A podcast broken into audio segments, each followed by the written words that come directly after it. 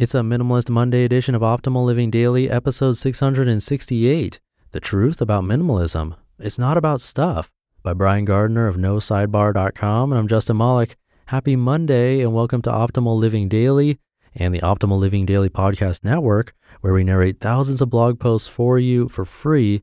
And today's is a post from Brian Gardner, the creator of a really popular minimalism and simplicity blog called No Sidebar, a reference to the bar you usually see along websites on the right side most often. My site has one of those, but I'd like to do a redesign soon. For now, let's hear today's post as we optimize your life. The Truth About Minimalism It's Not About Stuff by Brian Gardner of NoSidebar.com. I want to get something off my chest. This might be wildly unpopular, but here goes. Minimalism is not about stuff, not your stuff or not my stuff. Decluttering stuff, getting rid of things we no longer use, don't need, or simply have too much of, is part of the process, but does not define the process. Here's what I mean. Minimalism for the sake of minimalism is only a temporary solution to a problem I feel is much bigger than what we own. I love what Lisa Avellan of Simple and Soul says, quote, Minimalism isn't about your stuff, it's about your soul, the you underneath all of the stuff, unquote. One of the biggest mistakes we make is that we think there's a concrete definition of what minimalism really is. Is there really a quantitative method of establishing if a person is or isn't a minimalist? Here's how the minimalists define minimalism. Quote, minimalism is a tool that can assist you in finding freedom, freedom from fear, freedom from worry, freedom from overwhelm, freedom from guilt, freedom from depression, freedom from the trappings of the consumer culture we've built our lives around. Real freedom, unquote. Their definition classifies minimalism as a noun rather than a verb. They consider it a thing rather than an action. Minimalism isn't a destination. It's the vehicle that takes us to the destination, a simpler, happier life. The truth about minimalism. I believe there is no right or wrong way to do minimalism. There's no right or wrong way to be a minimalist either.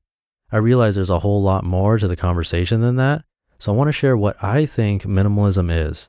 Based on my experiences, here are five truths about minimalism. Number one, minimalism is a tool. Quote, minimalism is a tool to rid yourself of life's excess in favor of focusing on what's important so you can find happiness, fulfillment, and freedom. The minimalists. In my opinion, this one is pretty self explanatory. The image some people have of a minimalist lifestyle is giving up all of the modern conveniences of the world. They imagine living in a cabin in the woods without electricity, a wood burning stove, and a bathroom you have to go outside to use. Being a minimalist means you value yourself more than material things. It means making decisions based on what you need instead of getting everything you want. It does not mean the things you buy are cheap. It means they are something you need regardless of how much they cost. Minimalism can be the bridge which helps span the gap of where you might be in your journey and the place you want to be. Number two, minimalism is a mindset. Quote, owning less is great. Wanting less is better. Joshua Becker. This is a tough one for me, and I suspect for countless others. I think it's easy to think that if someone gets rid of X amount of things or removes X amount of things from a calendar, they've achieved minimalist status. The truth is, minimalism is about the desire for less rather than having less. There have been a few times that I've thrown something out, given something away, or gone without, only to realize that my heart wasn't in that choice. I want to set my sight on a life of wanting less rather than owning less. Number three, minimalism is an accountability partner. Quote, here is a secret to subtraction. It doesn't matter what you remove. What matters is that you stop adding it back. Erin Loechner. How many times have you given away a bunch of clothing only to go back out and buy some more? I don't know that it happens immediately. I suspect I am not the only one who's chosen to give away five pairs of jeans only to replace them with more pairs of jeans. It's been a while since that has happened to me, but these days I'm trying my best to really be intentional about the things I declutter. I'll ask myself, why are you putting this item in a bag? Are you sure you don't need this and will you miss it if it's gone? Can someone else use this more than you can? When I spend time to actually think through what I am doing, it allows me to process the feelings I have or don't have about a particular item of clothing or something in the house. And when I do make the decision to part with it, I make myself a promise that I won't go out and replace it. Number four, minimalism is a metric. Quote, abundance is a full heart, not a full house. Courtney Carver. I've been really fortunate over the past couple of years to realize just how much this is true. After building a 4,000 square foot home and coming to terms that I'd be just as happy or even happier in a smaller one, I knew I'd started to figure this minimalism thing out.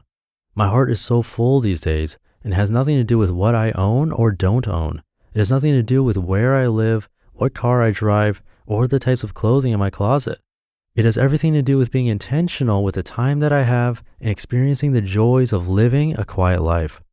I love what Katrina Kenison shares in her essay, Why You Must Have Time Alone. Quote, In solitude, we see more clearly. Alone, in moments of prayer or meditation, or simply in stillness, we breathe more deeply, see more fully, hear more keenly. We notice more, and in the process, we return to what is sacred. Unquote. Number five, minimalism is freedom. Quote, white space is where the magic happens. Brian Gardner. I'm a huge fan of white space. It's really that simple. As a creative, I find myself drawn to less. Whether it be fewer words on a page or less clutter on a website, I just enjoy the comfort in not feeling overwhelmed. White space applies to our everyday life. It allows us to grow, to see things we have missed, and it gives us the chance to prioritize our life. When we prioritize our life, we begin to really experience an understanding of the things that do matter and the things that don't. You just listened to the post titled The Truth About Minimalism It's Not About Stuff by Brian Gardner of NoSidebar.com.